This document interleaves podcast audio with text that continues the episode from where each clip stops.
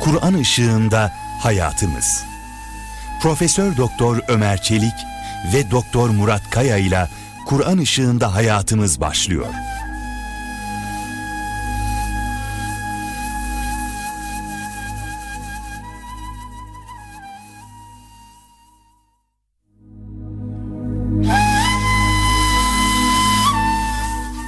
Euzu billahi mineşşeytanirracim. Bismillahirrahmanirrahim. Elhamdülillahi rabbil alamin. Ves salatu vesselam ala rasulina Muhammedin ve ala alihi ve sahbihi ecmaîn. Pek muhterem, pek değerli Erkam Radyo dinleyicilerimiz, yeni bir Kur'an ışığında hayatımız programıyla sizlerle birlikteyiz. Programımıza başlamadan Hepinize sıhhat, selamet, afiyet ve hayırlı günler diliyoruz. Kıymetli hocam ve kardeşim Doktor Murat Kaya Bey ile beraber geçen haftaki dersimizde Kur'an ışığında, ayetler ışığında sevgili peygamberimiz Hazreti Muhammed Mustafa sallallahu aleyhi ve sellem Efendimiz'i anlamaya, anlatmaya gayret gösteriyoruz. Çaba gösteriyoruz. İnşallah sizlerden istirhamımız Efendimiz Aleyhisselam'ın ismi geçtiğinde Efendimiz Aleyhisselam'ın güzel bir sıfatı zikredildiğinde Efendimiz hatırlatan bir ifade geçtiğinde dilimizin Efendimiz Aleyhisselam'a Allahümme salli ala seyyidina Muhammedin ve ala ali seyyidina Muhammed diyerek salavat-ı şerifeyle ıslanması. Sizlerden bunu özellikle hasreten istirham ediyoruz. Çünkü bunu bizden talep eden bizzat Rabbimizin zatı, zatı, zat halisi ya eyyühellezine amenu sallu aleyhi ve sellimu teslima buyurarak bunu bizden talep ediyor. Bu bizim çok büyük faydamıza ve menfaatimize. Tabii ki Cenab-ı Hak Kur'an-ı Kerim'de Efendimiz Aleyhisselam'ın o kadar büyük özelliklerine, hususiyetlerine, mümeyyiz vasıflarına, Efendimiz'e ait mahsus o kadar güzel özelliklerine yer veriyor ki belki bunları saymakla bitiremeyiz. Ama şöyle satır başları, satır başı şeklinde arz edecek olursak kıymetli kardeşlerim Cenab-ı Hak buyuruyor Ey Resulüm Allah sana kitabı ve hikmeti indirdi ve sana bilmediğin şeyleri öğretti. Ve kâne fadlullahi aleyke azîmâ. Allah'ın sana lütfu ihsanı ne kadar da büyüktür. Yani Rabbimizin Efendimiz Aleyhisselam'a nübüvvetle Kur'an-ı Kerim'le beraber çok büyük bir lütufta bulunduğunu Nisa suresi 113. ayet-i kerime ifade ediyor. Cenab-ı Hak Efendimiz Aleyhisselam'ın geçmiş ve gelecek bütün günahlarını affettiğini bildiriyor. Fetih suresinde ikinci ayet-i kerime. Yine Efendimiz Aleyhisselam'a inanılması hususunda Hazreti Adem'den peygamberimize kadar gelen bütün peygamberlerden söz alıyor. Ahdu misak alıyor Yüce Rabbimiz. Ali İmran suresi 81. Kevser'i veriyor. İnne atayna kel kevser. Yani o tabi belki bir ders boyunca üzerine durulması gereken çok derin manaları olan bir ifade. Kevser. Sana Kevser'i verdik. Çok hayır, çok bereket, çok nimet. Efendimiz Aleyhisselam'ın getirdiği Kur'an'ın, İslam'ın korunacağına ve bütün dinlere Cenab-ı Hakk'ın bu dini üstün kılacağına dair teminatlar veriyor. Tevbe suresinde, Maide ve Saf surelerinde. Efendimizin yaşadığı gibi bir İsra ve Miraç hadisesi başka hiçbir peygamberde yok. Diğer peygamberlerde var ama Resul Efendimizin yaşadığı ülvilikte, yücelikte ve büyüklükte bir İsra Miraç Efendimiz'e mahsus. Meleklerin yardımına mahsus, mazhar olması, Efendimiz'e ismiyle Cenab-ı Hakk'ın ya Muhammed şeklinde hitap etmemesi, diğer peygamberden ayrı olarak Efendimiz'e makam Mahmud'un verilmesi, ümmetinin en hayırlı ümmet olması ile ahirihi. Bunlar tabi kıymetli kardeşlerim yani maddeleri halinde bile sayılmayacak kadar çok olduğunu görüyoruz ve hepsi ayrı ayrı üzerine durulması gereken mümeyyiz vasıflar. Öyle bir peygamber ki öyle bir insan ki tabi nasıl bir insan alemlere herkese hatta kafirlere bile rahmet olan bir peygamber Cenab-ı Hak Enfal suresi 30. ayet-i kerimede ve ma kana Allahu liyuazzibahum ve ente fihim Ey Resulüm sen onların içinde olduğun sürece Cenab-ı Hak onlara azap etmeyecektir. Yani bu ayet-i kerime kıymetli hocam evet. e, öncesine baktığımız zaman orada müşriklerin azap talepleri var. Diyorlar ki eğer bu kitap Kur'an-ı Kerim Allah'tan geliyorsa, bu peygamber doğru söylüyorsa o zaman Allah bizim başımıza taş yağdırsın, bela getirsin tarzında bir ifade kullanıyorlar. Cenab-ı Hak Efendimiz Mekke'de olduğu sürece yani onların arasında olduğu sürece ben onlara azap indirmem buyuruyor. Efendimizin varlığı e, onlar arasındaki bulunması, var olması kafirlerin bile toplu bir azaba uğramasına engel teşkil ediyor. Evet, evet bir rahmet. Bu Efendimizin e, azabın engellenmesine olan e, e, sebep olması, vesile olması. Ayetin ikinci kısmında ise ve ma kanallahu muazzibahum ve hum yestağfirun. Yani onlar istiğfar ettikleri sürece de yine e, Allah onlara azap etmeyecektir. Buyuruluyor. İnşallah hocam siz de bu istiğfarın kişinin fert olarak, toplum olarak, insanların toplum olarak Allah'ın azabından korunması, Allah'ın azabına istiğfarın bir set, bir mani engel olması ne buyurursunuz hocam? Evet hocam bu ayet-i kerime hakikaten çok öz bir şekilde iki madde var burada. Bir peygamber efendimizin Cenab-ı Hak katında kıymeti sizin arz ettiğiniz hususlar kısa kısa hocam. Bir de istiğfarın ehemmiyeti, önemi. Efendimiz sallallahu aleyhi ve sellem şöyle buyuruyor. Allah Teala ümmetim için bana iki eman indirdi. İki tane güvence eman indirdi. Bunlardan birisi sen aralarında olduğun müddetçe Allah onlara umumi bir azap vermeyecektir.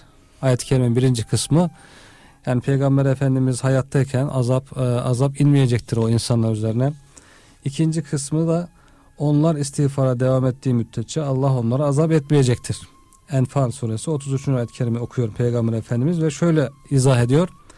Ben aralarından ayrıldığımda Allah'ın azabını önleyecek ikinci eman olarak istiğfarı kıyamete kadar aralarında bırakıyorum. Yani demek ki e, insanların işte azaptan kurtulması, helaktan kurtulmaları Peygamber Efendimiz'den sonra da istiğfara dayalı, istiğfara bağlı.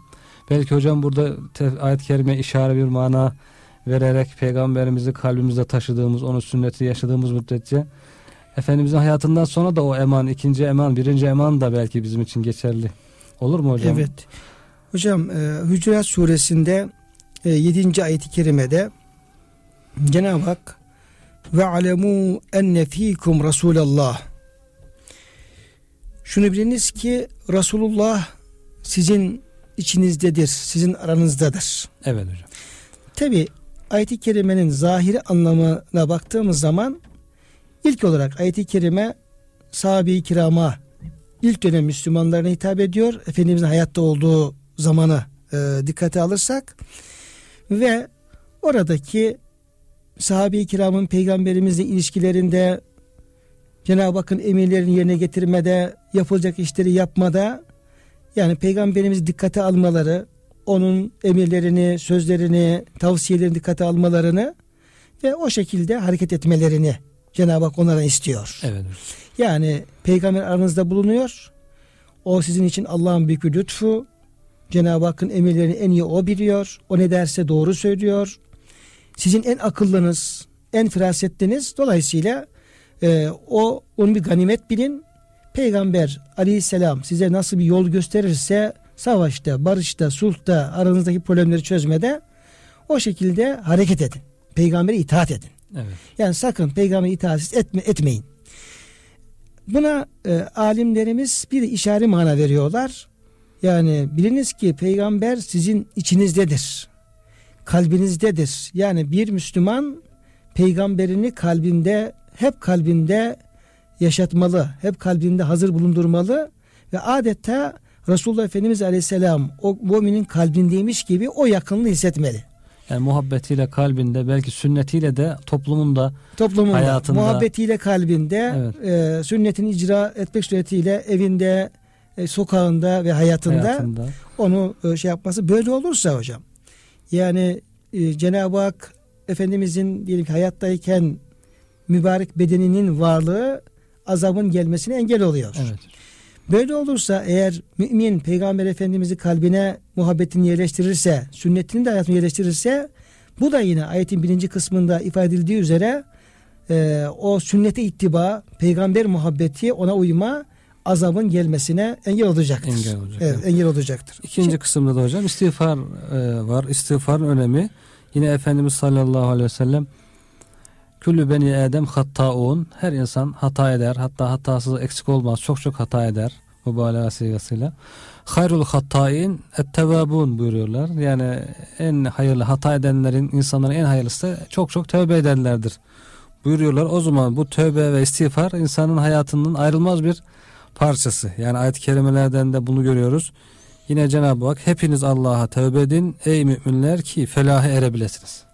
Etûbü ilallâhe e, nasıldı hocam? E, eyyuhel müminûne Ve le'alekum ilallahi cemi'an cemiyan. eyyuhel Etûbü müminûne ilallâhe cemiyan eyyuhel müminûne le'alekum tuflihun. Toptan hep bütün insanlara hitap var burada. Yine ey iman edenler Allah'a samimiyetle tövbe edin. Tevbeten nasuha şeklinde buyuruyor Cenab-ı Hak. Bu ayet-i kerimeleri tefsir ederek de Peygamber Efendimiz pek çok hadis-i şeriflerinde bize tövbeyi tavsiye ediyor ve tövbeden Cenab-ı Hakk'ın çok hoşlandığını tövbe istiğfardan. Hocam oraya e, o rivayeti aktarmaya geçmeden şöyle yani tövbe nedir? İstiğfar nedir? Yani Evet. bunlar arasında bir ufacık bir fark, Fark var mıdır? var mıdır? Tövbe Çünkü dönmek. Cenab-ı Hak evet. bize çünkü Cenab-ı Hak bize hem tövbeyi emrediyor. Yani tuğbu ilallah evet. hem de istiğfarı İstiğfarı emrediyor. Festağfiru. evet. Yani zunubeküm veya festağfir zembike emrediyor. İkisi de Cenab-ı Hakk'ın emrettiği şeyler. Bunlar birbirinin aynı mı yoksa aralarında biraz fark var mı? Fark hocam şöyle tövbe dönmek manasına geliyor. Yani gidilen yanlış yoldan dönmek. İstiğfar da bu yapılan bu hatadan dolayı af istemek. Af istemek. Yani insan ya Rabbi ben sana tövbe ettim dediği zaman aslında tövbe yani çok e, sözlü bir e, şeyden ziyade Evet fiili. yeter fiili olan yani amel tarafı olan yani insan diyelim ki yanlış yolda gidiyordur. Diyor ki ben yanlış yoldan döndüm. Halbuki hala yanlış yolda e, gitmeye devam ediyor. Evet. Bu kişi ben döndüm tövbe ettim dese de bir anlam ifade etmez. Yani Çünkü tövbe etmeden istiğfar Evet. ederse bir anlamı e, olmaz. Yani Olmaz. yanlış yola gidiyor. Ama Evet. diyelim hiçbir şey söylemedi ama gittiği yanlış yoldan geri döndü. O zaman bu kişi tövbe etmiş Tövbe oluyor. etmiş Dolayısıyla oluyor. tövbede bir e, fiili bir durum söz konusu. Kişinin yapmış olduğu günahları terk etmesi, bırakması, Allah'a dönmesi. evet istiğfar da lis- dille ve kalple yapılan Yani tövbe ettikten sonra hocam diyor ki e, ya Rabbi ben tövbe ettim. Döndüm. Döndüm ama benim daha önce e, günahları terk etmeden önce yaptığım günahlarım var. Onlar benim amel defterlerime yazıldı. Onlar melekler kaydetti. Peki onların hali ne olacak? onları Eh, affet. Ya. Rabbi ben de onları beni affetmeni ve o onları örtmeni, silmeni istiyorum tarzında. Evet. Öyle hocam bir mana farkı olabilir. Evet yani Cenab-ı Hak da kulunun bu yanlış yollardan dönmesinden çok memnun olduğunu ifade ediyor Efendimiz sallallahu aleyhi ve sellem. Herhangi birinizin tevbe etmesinden dolayı Allah Teala'nın duyduğu hoşnutluk ıssız çölde giderken üzerindeki yiyecek ve içeceğiyle birlikte devesini elinden kaçıran arayıp taramaları fayda vermeyince ümidini büsbütün kaybederek bir ağacın gölgesine yatıp ölümü beklemeye başlayan derken yanına devesinin geldiğini görüp hemen yollarına yapışan ve aşırı derecedeki sevincinden ne dediğini bilmeyerek Allah'ım sen benim kulumsun ben de senin Rabbinim diyen kimsenin sevincinden çok daha fazladır. Yani çöldeki bir insanın devese her şey yiyeceği, suyu, elbiseleri, eşyaları her şey onun üzerinde. Onu kaybettiğinde çölden çıkması da onsuz mümkün değil. Yürüyerek çıkması da uzun yolları. O zaman artık ölümü beklemekten başka çaresi yok. Öleyim diye beklerken devesi her şeyini bulunca insan nasıl sevinirse o sevincinden de ne diyeceğini bilmez ise Cenab-ı Hak diyor ondan daha fazla sevinir kulu döndüğünde. Yani demek ki günahlar bir çöle benzetmek lazım burada hocam. Günah çöllerinden insanı helake götüren, öldüren, insan ruhunu öldüren o günah çöllerinden dönünce insan e, ölümden kurtulmuş oluyor, hayata dönmüş oluyor. Cenab-ı Hak bundan çok memnun oluyor.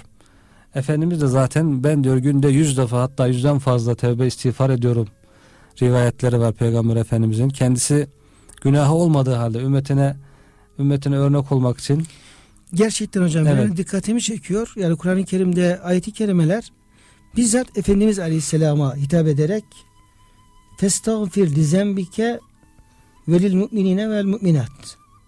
Ey Resulüm kendi günahına tövbe istiğfar et. Müminler ve mümin erkek ve kadınların günahları için tövbe istiğfar et. Yani Evet. bağışlanma dile.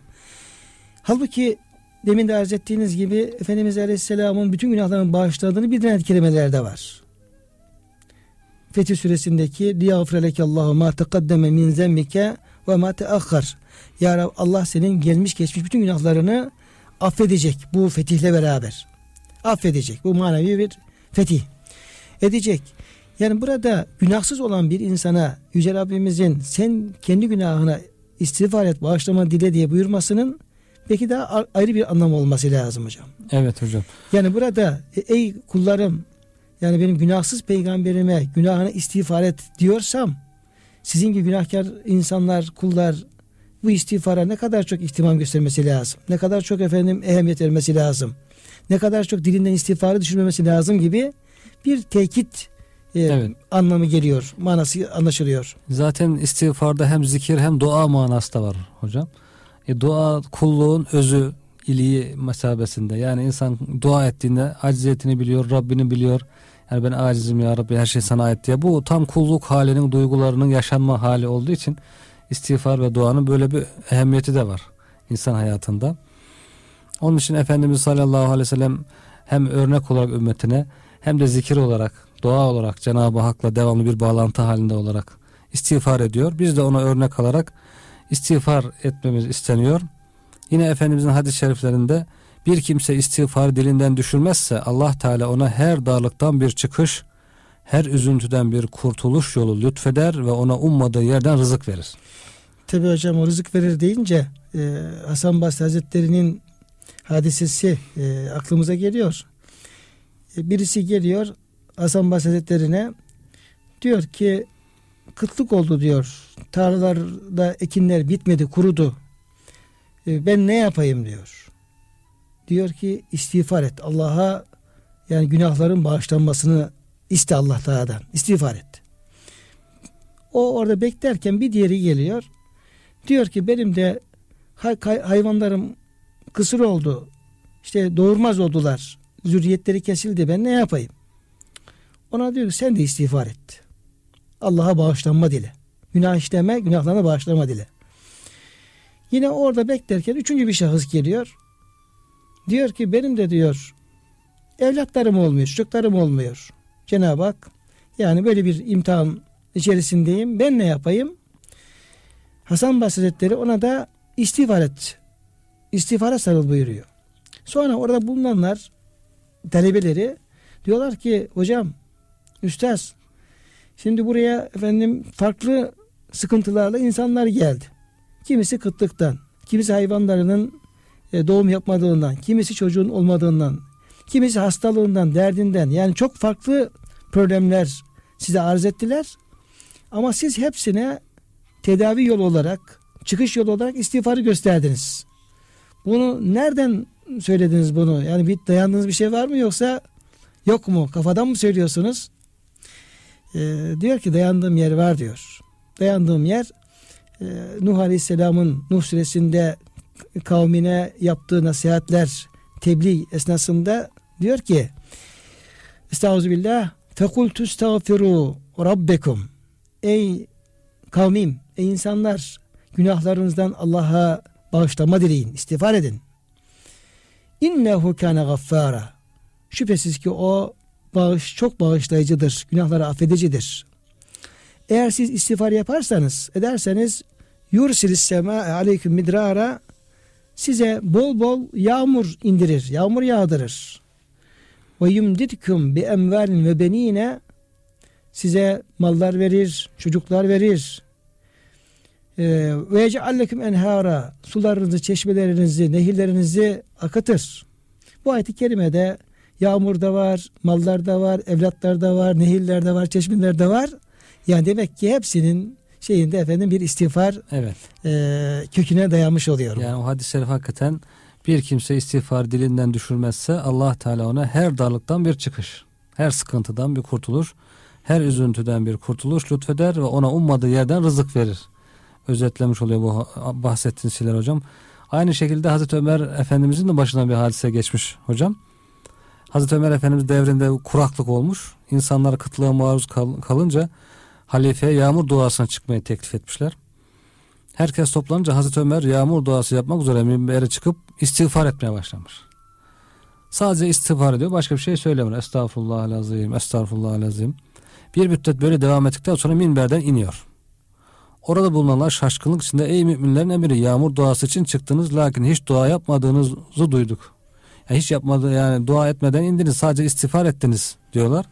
Hazreti Ömer Efendimiz'e istediğiniz rahmeti kendisiyle yağmurun indirildiği sema anahtarlarıyla talep ettim. Semanın anahtarlarıyla talep ettim diyor ve biraz önce efendim okuduğunuz ayet-i kerimi Ona aynı demek ki bu başka bir hadise demek. Evet hocam Evet. o, o ayet-i kerime okuyor diyor. Bu ayet-i kerimede hem kuraklık için hem çocukları olmayanlar için hem malı mülkü olmayan fakirler için hep her şeyin çaresi olarak istiğfar gösteriliyor diye ve devamında da şöyle ayet-i kerimeden sonra şöyle buyuruyor Hazreti Ömer Efendimiz.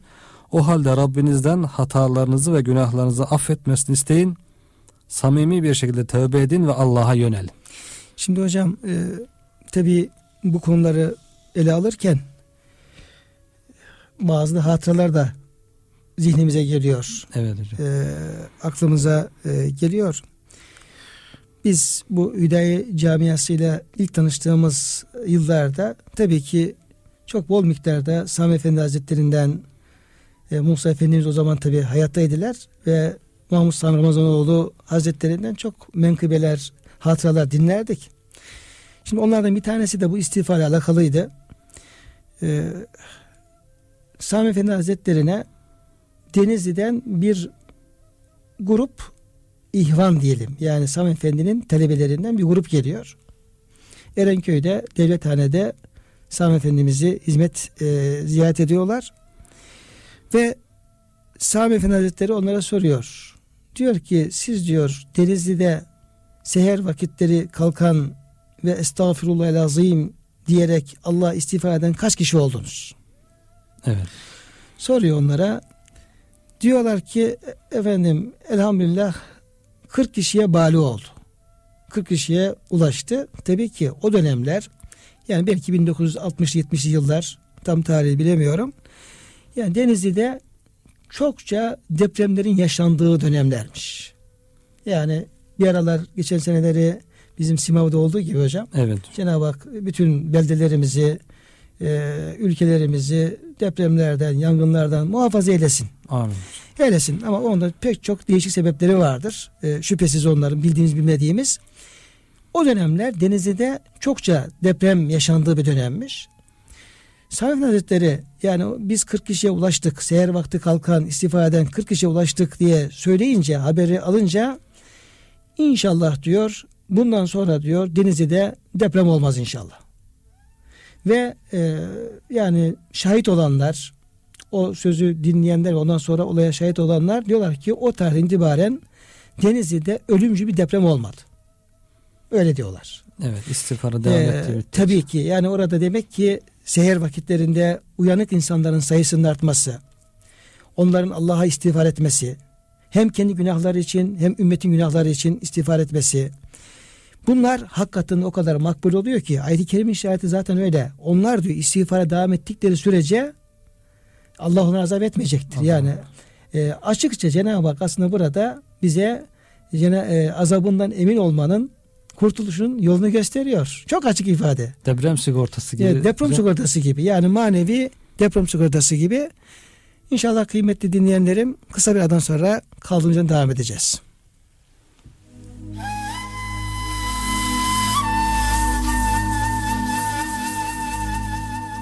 Profesör Doktor Ömer Çelik ve Doktor Murat Kaya ile Kur'an ışığında hayatımız kısa bir aranın ardından devam edecek.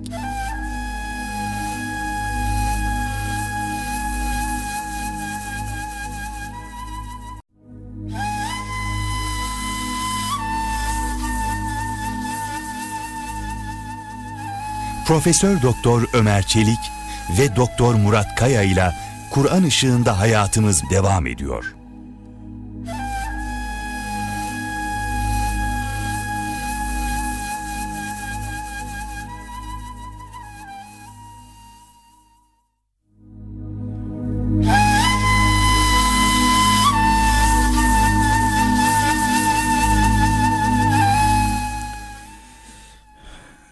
Kıymetli dinleyenler, yeniden birlikteyiz.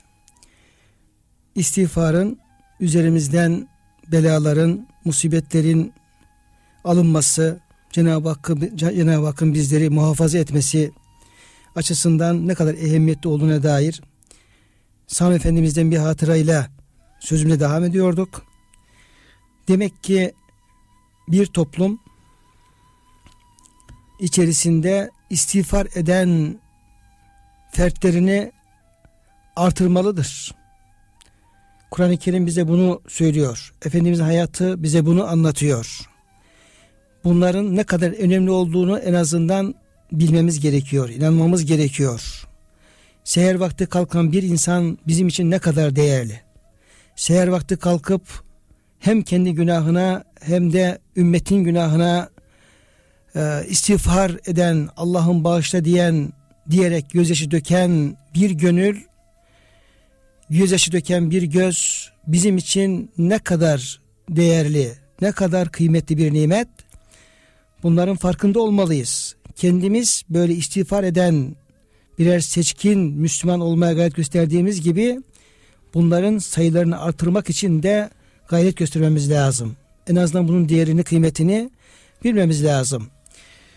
Kıymetli hocam, Tabii ki Efendimiz Aleyhisselam'ın bize örnek olması açısından yapmış olduğu hele hele seher vakitlerinde hiç terk etmediği herhalde bir istiğfarı var. Evet. O istiğfarın hocam adı nedir? Ehemmiyeti nedir?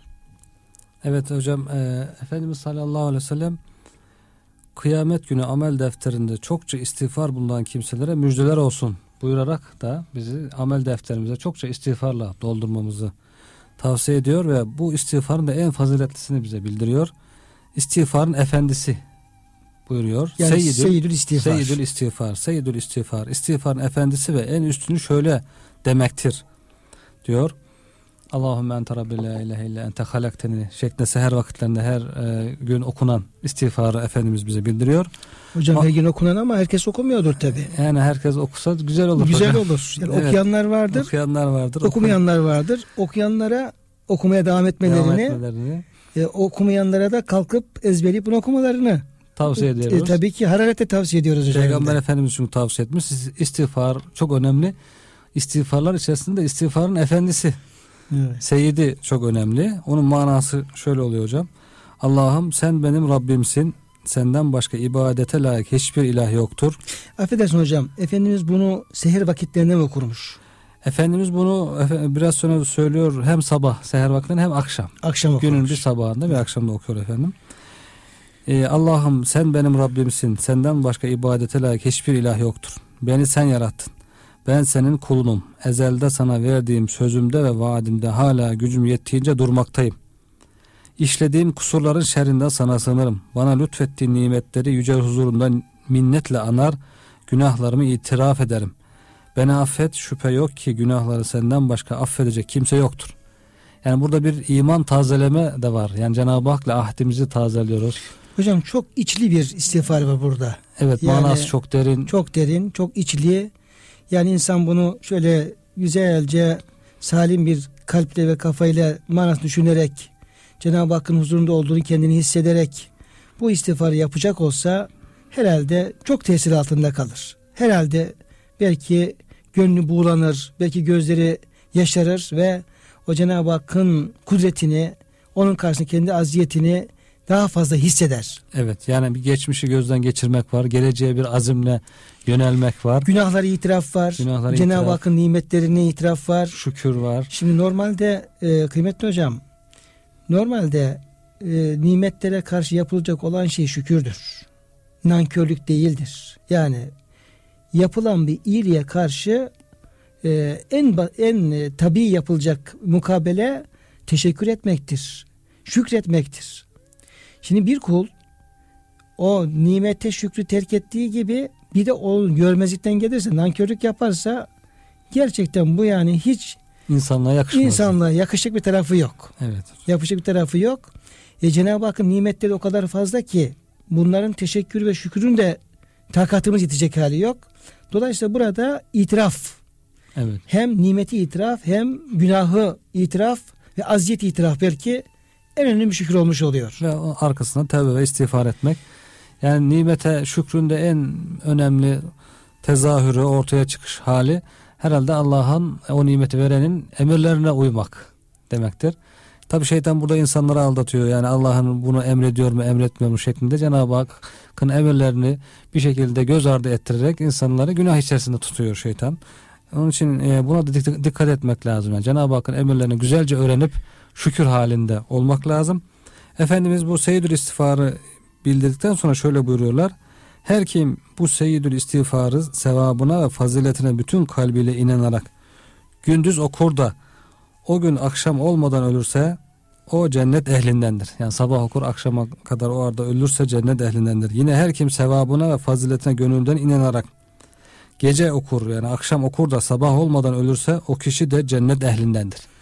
Yani bir sabahın başında bir de gecenin başında bu istiğfarı okumayı tavsiye ediyor Efendimiz sallallahu aleyhi Hani ve sellem. şeyle ilgili var ya hocam yine sabah akşam bu Haşr suresinin son 3 ayeti kerimesi Cenab-ı Hakk'ın orada 10 tane Esma-i Hüsna'sı zikrediliyor. Evet hocam. Efendimiz Aleyhisselam kim diyor bu 3 ayeti kerimeyi Tirmizi rivayeti 3 ayeti kerimeyi Vallahu lezi la ilahe illahu sabah namazının peşinden okursa akşama kadar Cenab-ı Hak ona 70 bin tane meleki melek e, görevlendirir, tevkil eder ve o melekler onun için dua ve rahmet dilerler, istiğfar ederler. Eğer kişi ölürse de şehit olarak ölmüş olur. Her kim bunları akşamleyin akşam namazının peşine okursa bu üç ayet-i kerimeyi Cenab-ı Hak sabaha kadar 70 bin melek ona görevlendirir ve e, dua ederler. Ölürse de şehit olarak ölmüş olur. Yani böyle bu tür efendim tavsiyeler hocam dikkate alınmalı. Kıymetli hocam burada bu ayet-i kerimeye geçmeden bu ve ma kanallahu yuazibehum ve ente fihim. Ey Resulüm sen onların aralarında olduğun sürece Allah onlara azap edecek değildir, etmeyecek. Evet. Buradan işte Ruhul Beyan gibi kıymetli e, tefsirlerde müfessirlerimiz bir işaret çıkarıyorlar hocam bu ayet-i kerimeden. Diyorlar ki tabii ki Resulullah Efendimiz Aleyhisselam e, onun seviyesinde onun kadar hiç kimsenin rahmet olması ve azaba mani olması mümkün değil. Fakat onun tabileri var. Onun izinden giden Allah dostları, salih insanlar, sıddık insanlar onlar da var. Peki onların bir toplumun içinde bulunması bu bakımdan bir fayda sağlar mı?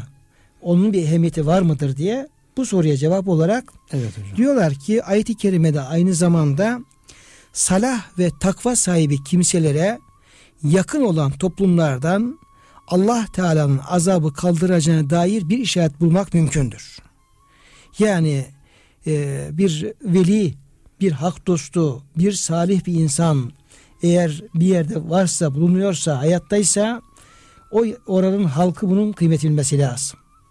Yani Efendimiz Efendimiz Aleyhisselam'ın yaşadığı dönem nasıl ki o toplum içerisinde bir rahmetti, bir bereketti, e, felaketlere, musibetlere bir engeldi. O salih insanlar da gerçek hak dostları, salih insanlar da e, bu bakımdan çok önem arz ediyor. Çünkü hocam e, yaşadığımız çağ içerisinde Cenab-ı Hakk'ın bize gerçekten en büyük nimeti manevi nimetlerden en başta geleni e, bize istikamet veren bize doğruyu gösteren gerçek mürşidi kamiller ve hak dostları, salih insanlardır.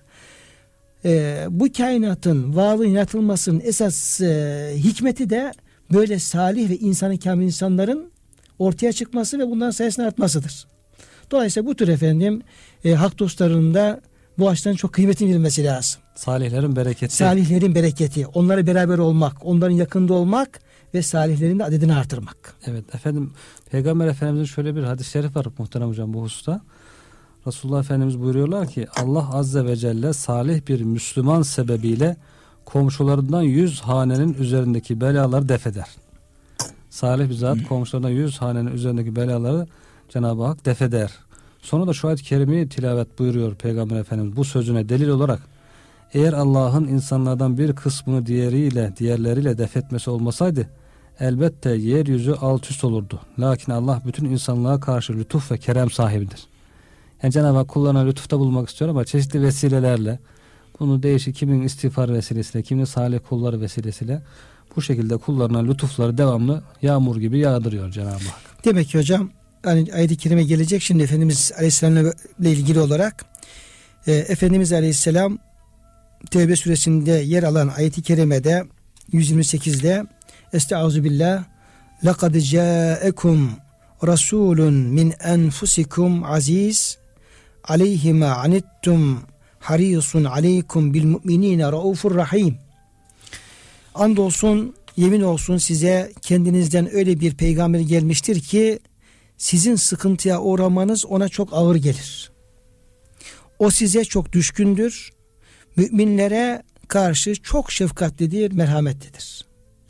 Yani Peygamber Efendimiz Aleyhisselam müminlere yine Ahzab suresi 6. ayet-i kerimede beyan edildiği üzere en nebiyyü evla bil mu'minine min enfusihim ve ezvacuhu ummehatuhum. O peygamber müminlere kendi nefislerinden, canlarından, bizzat kendilerinden daha yakın. Yani bir insanın kendi düşünmediği kadar o peygamber o mümini düşünüyor, dertleniyor, onun kurtuluşu için çaba sarf ediyor. Tabi hem peygamberimiz bu şekilde hem de e, onun izinden giden e, salih insanlar da onun ahlaklı ahlaklı insanlar da ümmete karşı böyle şefkatli merhametli oluyorlar hocam. Evet hakikaten bu ayetler çok müthiş dehşet hocam. Yani Peygamber Efendimizin kıymetini Cenab-ı Hak katındaki nasıl bir değer ifade ettiğini bize gösteriyor. Bizim de ona nasıl bir kıymet atfetmemizi, ona nasıl, onun karşısında nasıl durmamız gerektiğini gösteren ayet kelimeler hakikaten. Mesela bununla ilgili olarak Efendimiz Aleyhisselam'ın bir iki e, buyruğu var. Buyuruyor ki Efendimiz Aleyhisselam dikkat edin ben hayatımda sizin için bir emniyet vesilesiyim. Vefat ettiğimde ise kabrimde Ya Rabbi ümmeti ümmeti Ya Rabbi ümmetimi bağışla, ümmetime iyilik ver, ümmetimi koru, ümmetime hayır kapılarını aç diye ilk sur üfleninceye kadar nida edeceğim.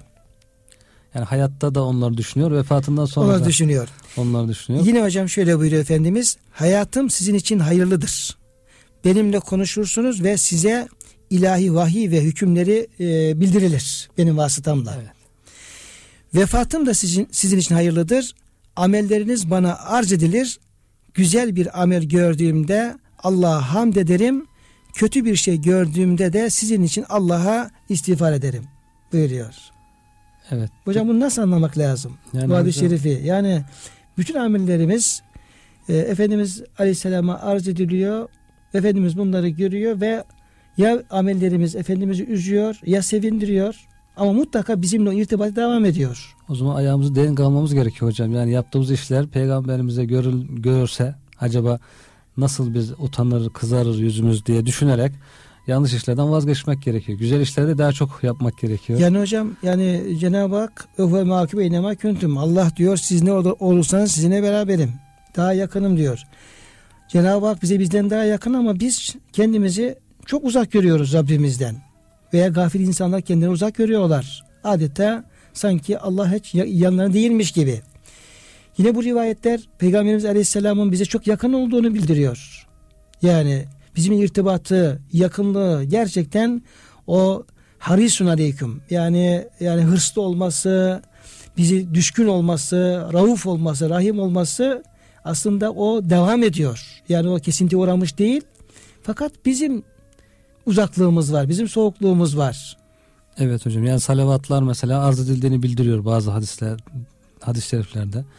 Bu, bu hadislerde diğer amellerimizin de gösterildiği peygamber efendimize arz edildiği, Efendimizin e, bize istiğfar ettiği veya üzüldüğü. Yani Efendimiz'i üzmemek gerekiyor. Cenab-ı Hakk'a eziyet etmemek. Ayet-i kerimeler hocam. Allah'a eziyet edenler lanetleniyor. Peygamber Efendimiz'e eziyet edenler lanetleniyor. Müminlere yani Allah'a, Resulüne ve müminlere eza vermemek, eziyet vermek sözle olabilir, fiille olabilir, amellerle olabilir, değişik şekillerde olabilir. Şimdi hocam Peygamberimiz Aleyhisselam'ın müminlere çok şefkatli merhametli olması. Evet hocam. Yani, yani bakıyoruz Cenab-ı Hak hiçbir peygamberini, hiçbir kulunu kendi esmasından olan Rauf ve Rahim ismiyle isimlendirmiyor. Bu sıfatlarla sıfatlandırmıyor. Yani kendi isimlerin iki ismi Rauf ve Rahim ismini o alemlerin sultanı Efendimiz Aleyhisselam'a layık görüyor. Onu isimlendiriyor. Demek ki Efendimiz'de bu rafet, acıma hissi, bizleri günahlardan, kötülüklerden koruma noktasındaki gayret ve o hissiyat bir de merhamet yani bize Allah'ın nimetlerinin, maddi nimetlerin ulaş, ulaşması noktasındaki hissiyat çok yüksek bir noktada. Belki hocam bir iki böyle Allah dosttan, dostlarından misal verecek olsak Efendimiz Aleyhisselam'ın ümmeti olan rahmetinin o Allah dostlarındaki tecellisini görmek suretiyle bir yani mukayese yaparak bir kıyas maal fark yani mukayese yaparak belki onu biraz da anlam imkanı olabilir. Evet hocam. Hocam müsaadenizle olursa bir misal Buyurun. vermek istiyorum. Buyurun hocam. Yani bir Allah dostunun ümmetine yani ümmeti olan, insanı olan şefkati, merhametini örnek vererek bunun hareketle Cenab-ı Hakk'ın Rauf ve Rahim dediği bir peygamberin rahmetini anlamaya çalışalım. Kıymetli kardeşlerim. Vereceğim misal Ebu Havs Haddad Hazretlerinden ee, bu zamanın yani çok değerli, çok ileri derecede maneviyat sahibi bir Allah dostu, bir sadık, salih bir insan. Bu zatın Beyazı Bistem Hazretleri ile bir e, hadisesi var. Beyazı Bistem Hazretleri duyuyor ki işte zamanın maneviyat noktasında en ileride olan zat kişi Ebu Hafs Haddad diye birisi. Haddad demirci demek. Birisi diye efendim duyuyor. Merak ediyor. Diyor ki ya gideyim bakayım bu kişinin ameli nasıl? ilmi nasıl? irfanı nasıl? Ne yapıyor? Ne diyor da böyle halk arasında bu kadar şöhret sahibi olmuş. Bu kadar maruf meşhur birisi olmuş. Gittim diyor. Sordum. Dediler ki falan yerde şey köyün çıkışında bir demirci dükkanı var. Orada çalışır. Emeği, ek, ekmeğini o şekilde kazanır diye gösterdiler. Oraya gittim. Selam verdim. Oturdum. Selamımı aldı ama elinde bir işi vardı. Onu e, bitirinceye kadar devam etti. Bekledim kendisini. Baktım bir taraftan o şeyler vardır kıymetli kardeşlerim eski eskiden olan demirci dükkanlarında körükler vardı. Orada efendim e, ateş yakılırdı taş kömüründen veya böyle kuvvetli bir ateş yakılır. Demir orada e, ısıtılır kızartılır sonra çekişte dövülür. Dövülürdü bize zaman zaman şahit olduğumuz olmuştu köylerde. Baktım diyor Beyaz Bistem Hazretleri Ebu Hafs bir taraftan demiri kızdırıyor Sonra kızdırdıktan sonra onu çekişte dövüyor. Ama bu çalışmasını devam ettirirken bir taraftan da e, gözlerinden e, yaşlar akıtıyor, ağlıyor. Ben ilk planda sandım ki herhalde ateş vurduğundan dolayı ağlıyor falan sandım. Sonra diyor işini bitirince benim yanıma geldi oturdu ve biraz konuştuk kendisiyle. E, halini anlamaya çalıştım. Hatta bazı sorular sordum, cevap aldım. Birlikte bazı müzakerelerde bulunduk. Sonra kendisine şunu söyledim. Dedim ki ey Ebu Hafs bakıyorum ki sen o demircilik yaparken, demiri döverken, kızdırırken bir taraftan da gözlerine yaşlar akıyor. Bir hastalığın var.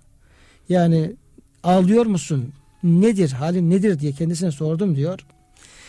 Dedi ki diyor ben işte mesleğim bu. Devamlı ateşin karşısındayım.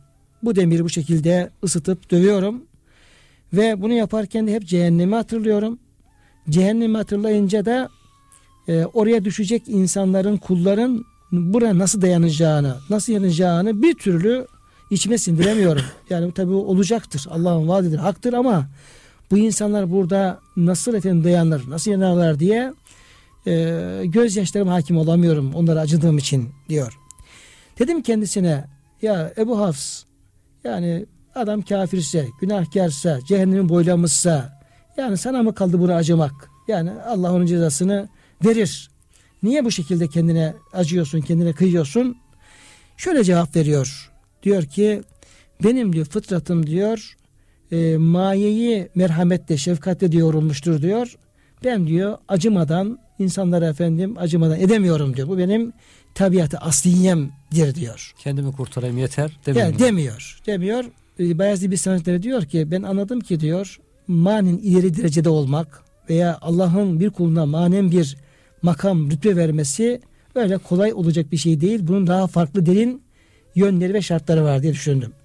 Böyle böyle bir misalle bir e, yani bizim aramızdan bir insanın bu merhametini kıyaslayacak olursak herhalde Efendimiz Aleyhisselam'ın e, merhameti ümmetine olan hırsı hırsı ve merhameti düşkünlüğü e, düşkünlüğü herhalde ifade kalıplarına sığmayacak kadar e, geniş ve büyüktür hocam. Evet hocam hakikaten gerçekten.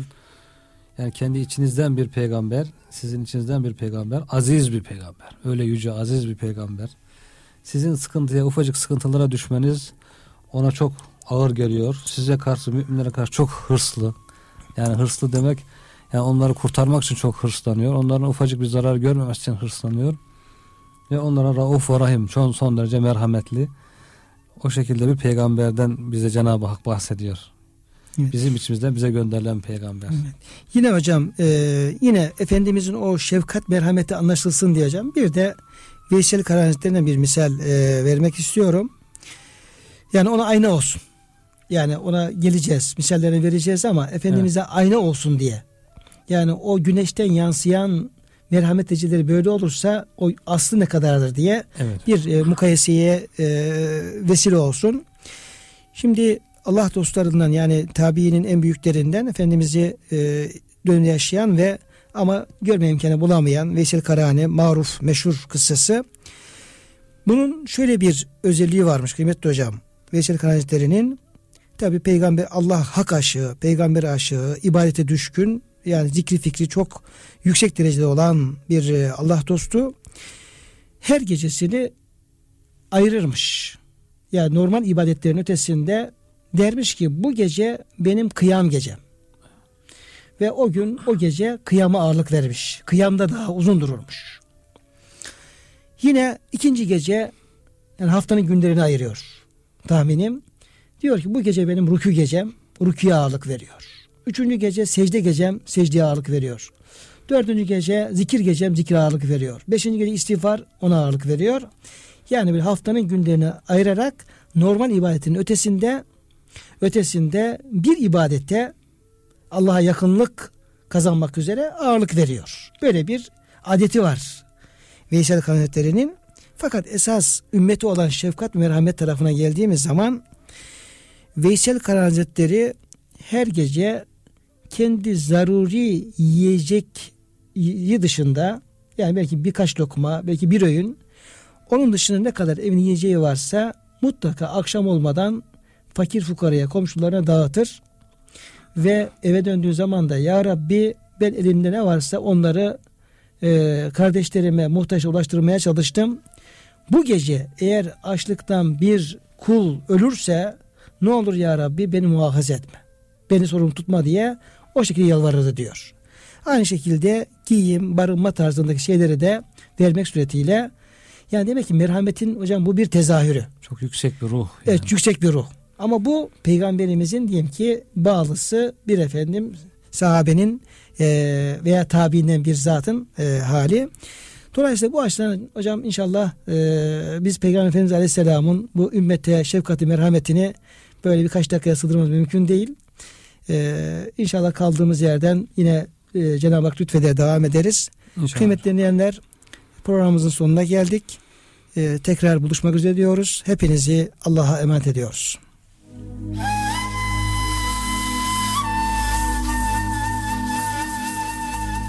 Erkam Radyo'da Profesör Doktor Ömer Çelik ve Doktor Murat Kaya ile Kur'an Işığında Hayatımız programını dinlediniz.